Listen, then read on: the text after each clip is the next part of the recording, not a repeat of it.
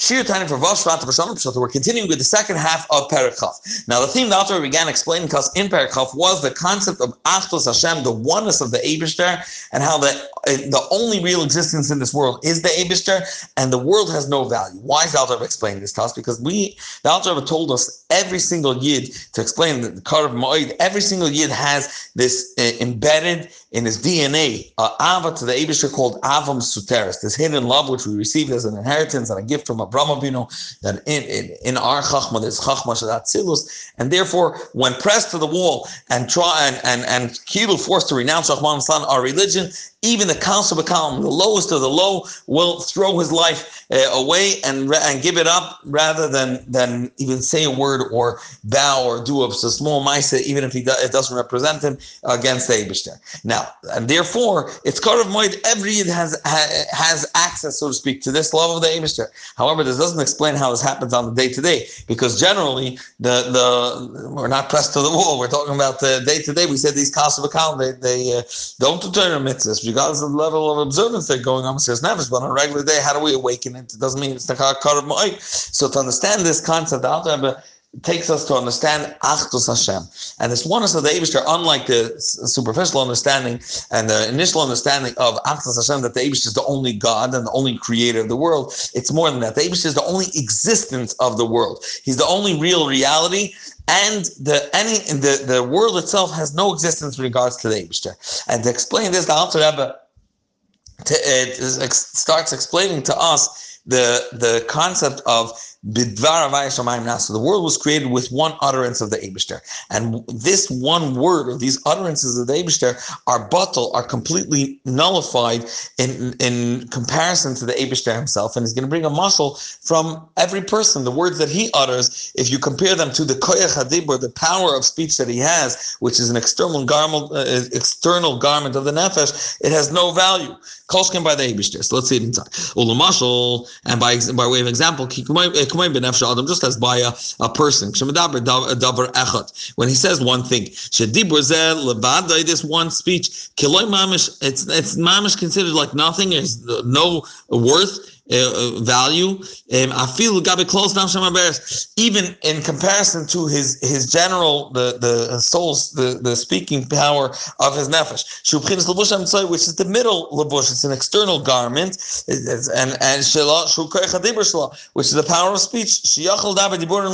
Because he's not able to speak endless words without any break, without any end and and therefore this one speech is so to speak worthless and and uh, has no value valueless in, in comparison to the koyach of speech. Now just to explain this expand on this for a moment if you think about it so let's say one droplet in in comparison to the entire uh, ocean may be may seem worthless, but at the end of the day, there is some comparison. They could, they, it does have some value. Why? Because even though there's so much more in quantity uh, water in the ocean, but it's, but at the end of the day, they're all comprised from these little droplets. So it's just a, a there is some form of of co- uh, comparing them and some form of value. However, when we're talking about a gvul to a limited speech, comparing it to en- the power of endless speech, it already loses any form it's a whole different um, qualitative difference. Now, taking it a step back, now the Alter is going to compare it not to this the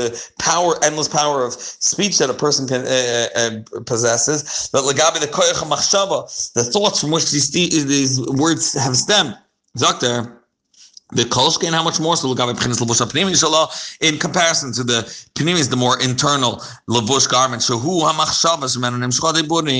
the the the power of thought from which these words stem. And this is obviously the the vitality and the highest, the power of of speech. It, it, it just expresses and um, it presents what the thoughts are. So, but kolshkin legabe a more refined and a higher level, comparing it to the machshava. So that one word has no value. The you don't even have to explain how how nullified this one utterance is. When we're talking about not the external garments, but we're comparing it to the etzem hanefesh, to the the nefesh itself. As we described now, uh, as the Alter expl- explained it, as the, the intellectual faculties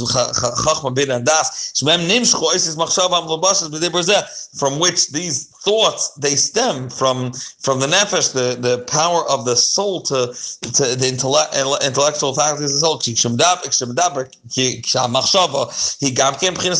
the end of the day, the machshava, the thoughts, even though we could understand that they're much more refined and much more aloof than the words that were uttered, the physical uh, verbalizing of words, but still the machshava, these thoughts, he oisis. They also have some form of expression of, like so to speak, oisis words and and uh, letters that limit it and and and formulate. Uh, Just they're much more refined and much more spiritual than the words that are uttered, the the the verbs, the verbal uh, words that he uttered that's much more physical than the thoughts, uh, the the so to speak, the thoughts that he has. But they still have some formulation of machshava. When we're looking at the ten uh, uh intellect, uh, the ten faculties of the nefesh, which they are the source of the thoughts. They they have no words, no letters yet, no formulation yet. Before they come down into the garment of speech, which is a garment, a garment that they enclose themselves in in to express themselves outward. Lamashal, and now he's going to take us through the rungs. For example,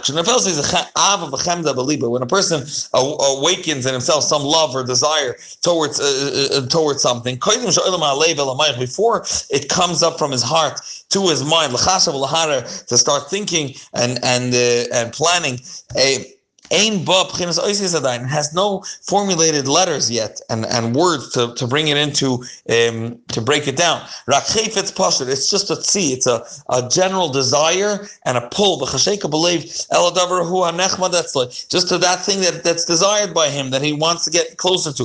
The kolskin I believe it now. Let's take it a step back. And if we're taking it in the nefesh, before it actually became a pull of his emotions towards that thing, Uh, uh,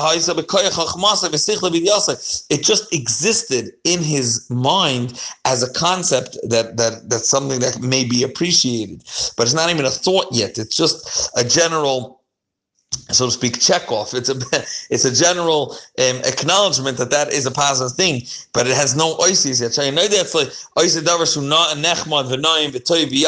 He just knows that it, it, just exists in his in his in, in his being that that is an appreciated thing, is a beautiful thing, a sweet thing, and it's a good thing and a nice thing. To try to attain it and to cleave it, cleave it. To to to learn some kind of understanding or lechel is a ma'achal arev or to eat some appreciated, uh, desirable food. How does it become more uh, substantial, more more um, phys- uh, I would say physical, but how does it become more substantial? Is by coming down from this intellectual faculties of the nefesh, mind you, to the, the emotional faculties. And then there's a pull, but there's still no isis to define it. And then it comes down. When it comes down to the heart, then it goes practically from that urge or that pull towards that thing. So it goes up to the mind, and then it encloses itself in the garments of thoughts to start to start planning how uh, to actually re- receive and attain and achieve and to get whatever he wanted in a practical sense. To learn that Hence, at what point did the Isis come into existence? When it came into the Isis of Machshava.